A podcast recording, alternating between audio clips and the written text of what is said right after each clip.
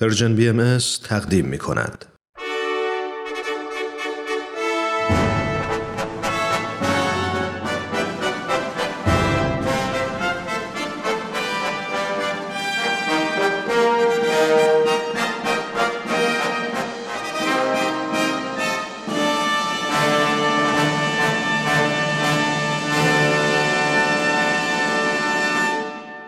پیک یزدان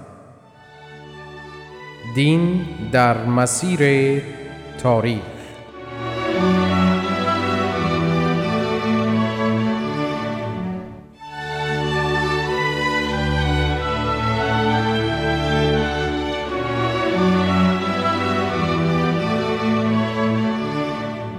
شنوندگان عزیز روز و شبتان بخیر. به نشست این هفته ما با آقای دکتر نصرت الله محمد حسینی استاد پیشین دانشگاه تهران و پژوهشگر بهایی خوش آمدید. در برنامه امروز آقای دکتر محمد حسینی در مسیر شرح تاریخ و تعالیم دیانت بهایی به بررسی محتوای خطابات حضرت بهاءالله به پادشاهان و رؤسای جهان ادامه می دهند. به طوری که توجه دارید مباحث مربوط به تاریخ و تعالیم دیانت بهایی به عنوان بخشهایی از بحث کلی آقای دکتر محمد حسینی در خصوص تاریخ و تعالیم آینهای آسمانی به ویژه وحدت اساس ادیان الهی ارائه می شود. آقای دکتر محمد حسینی بسیار به برنامه خوش آمدید. بسیار سپاسگزارم سرکار خانم گیتی اجتماعی شنوندگان عزیز و پرمهر و با وفای رادیو پیام دوست پس از درود فراوان هفته پیش ضمن بررسی محتوای خطابات حضرت بهاءالله به پادشاهان و رؤسای جهان به لوح مبارک حضرت بهاءالله خطاب به ویکتوریا ملکه انگلستان اشاره کردیم. و مفاد بخشهایی از آن لوح را نقل نمودیم و گفتیم که ملکه انگلستان پس از وصول لوح حضرت بهاءالله اظهار نمود که اگر این امر حق است در جهان میماند و پایدار می شود و اگر حق نیست خود به خود معدوم می گردد امروز این نکته را نیز بر بحث هفته پیش بیافتاییم که حدود پنجاه و هفت سال پس از نزول لوح ویکتوریا نوه او اولیا حضرت ماری ملکه رومانی به افتخار ایمان به آین بدیع حضرت بهاءالله فائز گشت و ما داستان ایمان او و اعلاناتش را در جرائد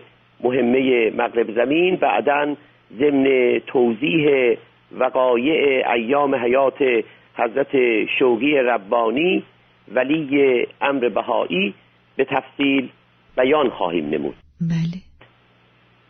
باری از جمله پادشاهان جهان که مورد خطاب حضرت بهاءالله قرار گرفتهاند امپراتور روسیه تزار نیکولاویچ الکساندر دوم است.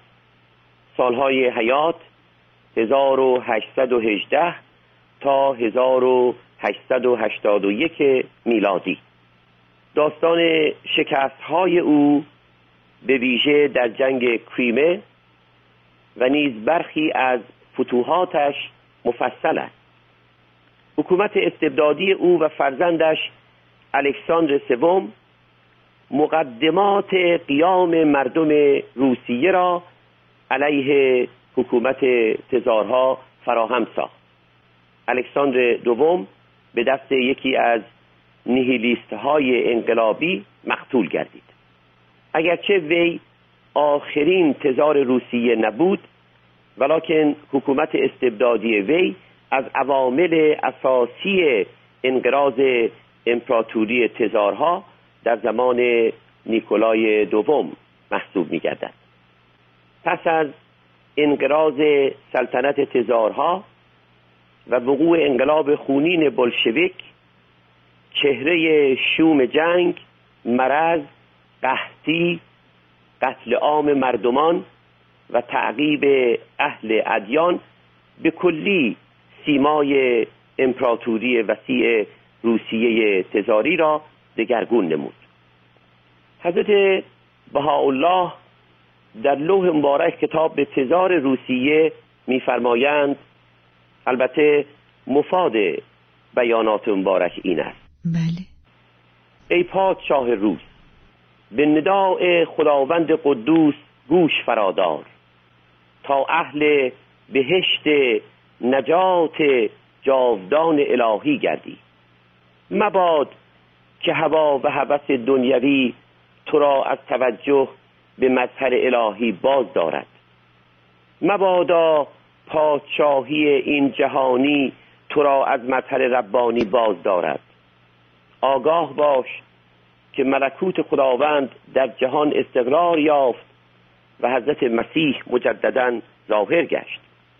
به یاد آور ایامی را که حضرت مسیح ظهور فرمود و هیرودیس پادشاه با آن حضرت مخالفت آغاز نمود.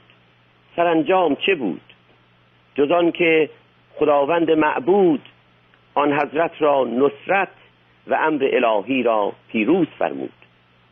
خوشا از برای آن پادشاهی که جلال ظاهری او را از جمال الهی محروم ننمود.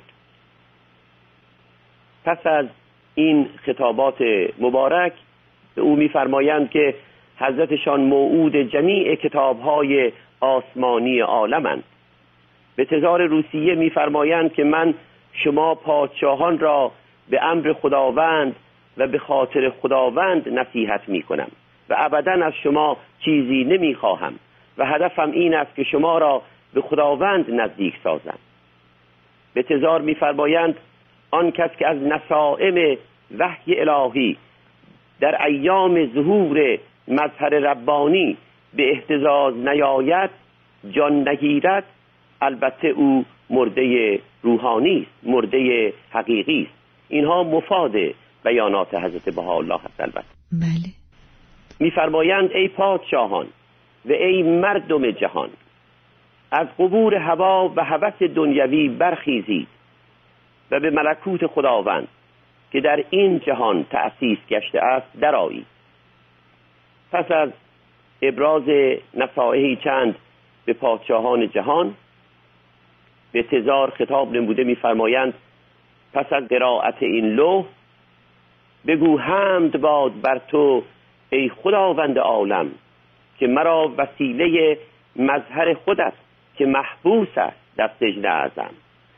به خاطر آزادی همه امم یاد نمودی حضرت الله در پایان لوح مبارک بدین مضمون میفرمایند که خوشا از برای پادشاهی که سلطنت ظاهری او را از ایمان به خداوند سلطان حقیقی باز ندارد و با تمامی دل به سوی او بشتابد و به اجراع اراده الهی حائز گردد. از جمله رؤسای مذهبی عالم که مورد خطاب حضرت بهاءالله قرار گرفته اند پاپ پایس یا پی نهم پیشوای مسیحیان کاتولیک جهان است. آقای دکتر محمد حسینی اجازه بدید سوالی رو در اینجا مطرح بکنم و اون در رابطه با رهبران مذهبی دیگری است که اونها هم مورد خطاب حضرت بهاءالله قرار گرفتند. اگر ممکن هست در اینجا به نام برخی از آنها اشاره بفرمایید. حتما. حضرت بهاءالله در کتاب اقدس سوره ملوک و صدها لوح مبارک دیگر به همه پیروان مظاهر الهیه و از جمله به علماء ادیان خطابات متینه محکمه فرمودند. بله. به علمای مذکور فرمودند که کلمه الهی عاقبت پیروز و پایدار شود. چنان که متون همه کتاب های آسمانی بر این حقیقت شاهدند. بله. به برخی از علما لوح اختصاصی خطاب و ارسال فرمودند که از میان آنان ملا علی کنی ساکن تهران و شیخ محمد تقی نجفی ساکن اصفهان را توان نام برد.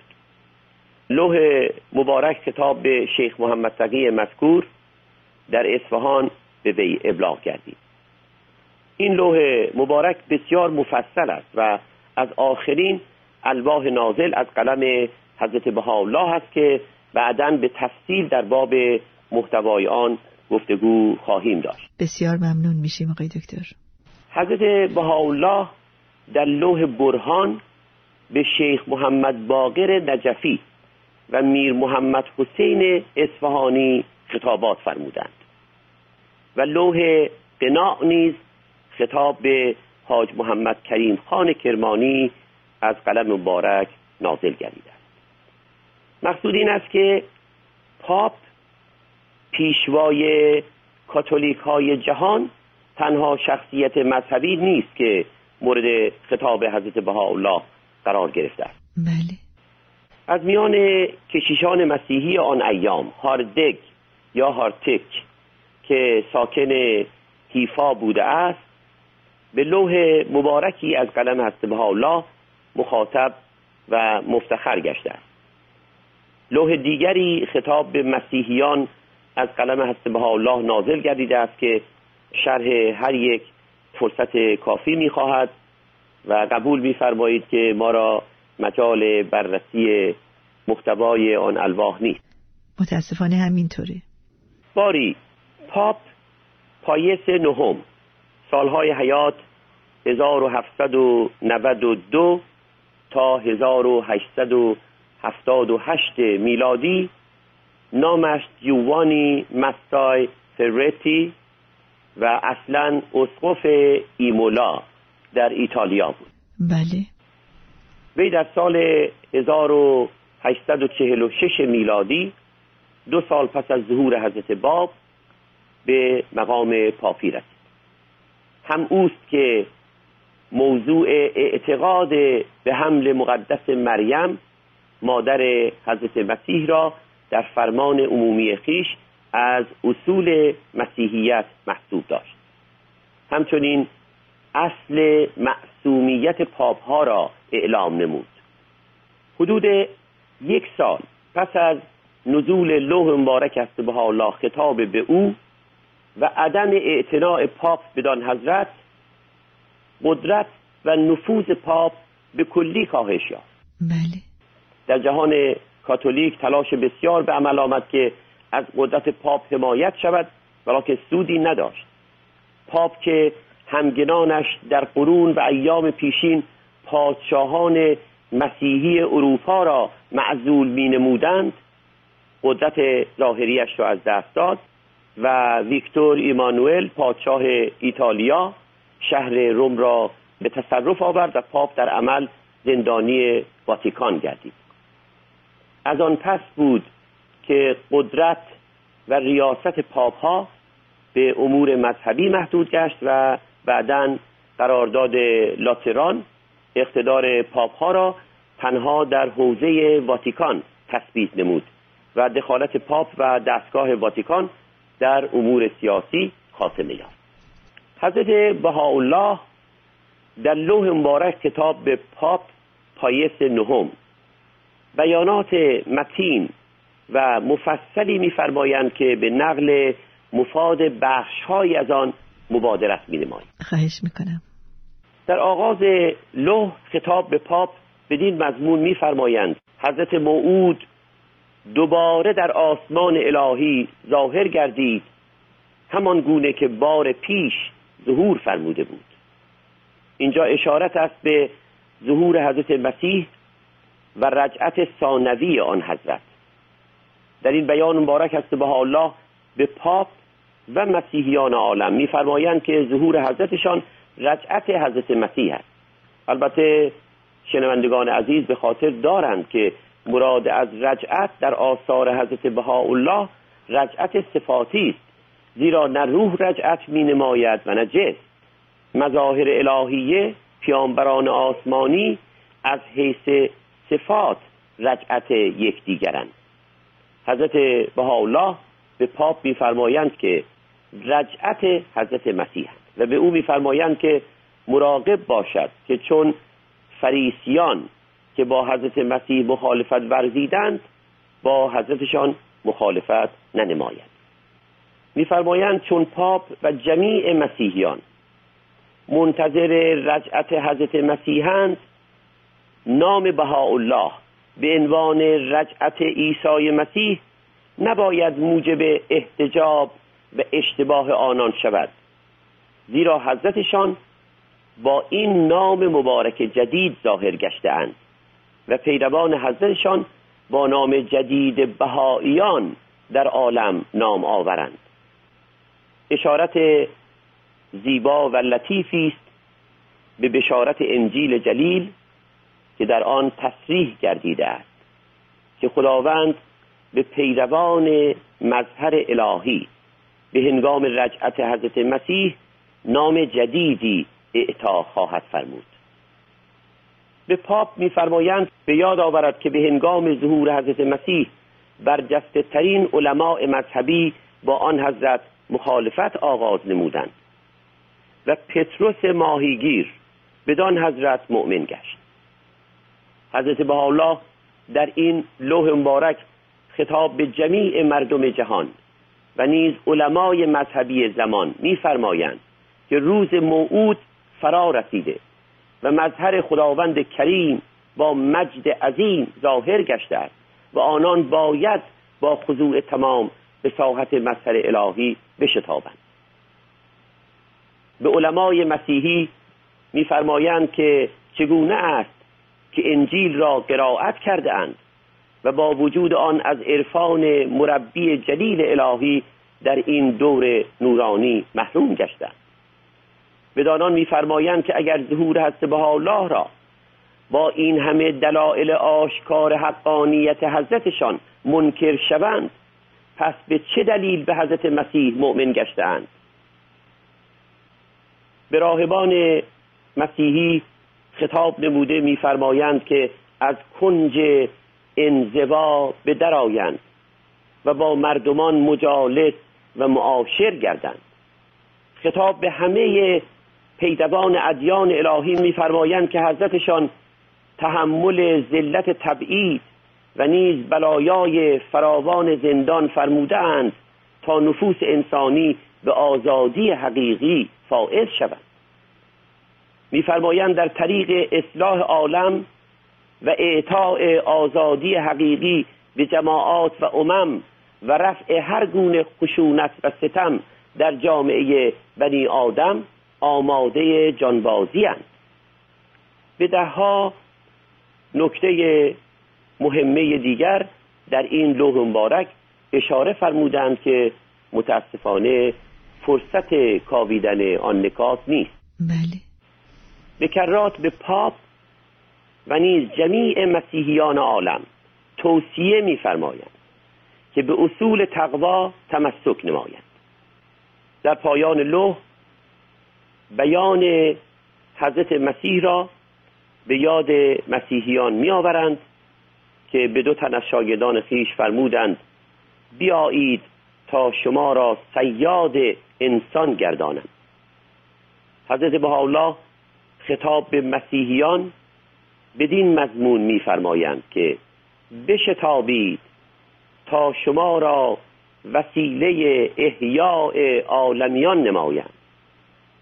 خطابی که هدف عظیم ظهور حضرت بهاءالله احیا و اتحاد کل بشریت در مقیاس و معیاری بس بی و نهایت به سراحت آمده است سپاس گذارم بسیار ممنون هستیم آقای دکتر محمد حسینی از توضیحاتی که در برنامه امروز پیرامون تاریخ آین بهایی به ویژه خطابات حضرت بهاءالله به رهبران مذهبی و رؤسای جهان بیان کردید. اگر ممکن هست بفرمایید که در هفته آینده به چه بخش از این مبحث خواهید پرداخت؟ یقینا. هفته آینده به بررسی محتوای لوح مبارک است الله کتاب ناپولون سوم امپراتور فرانسه خواهیم پرداخت.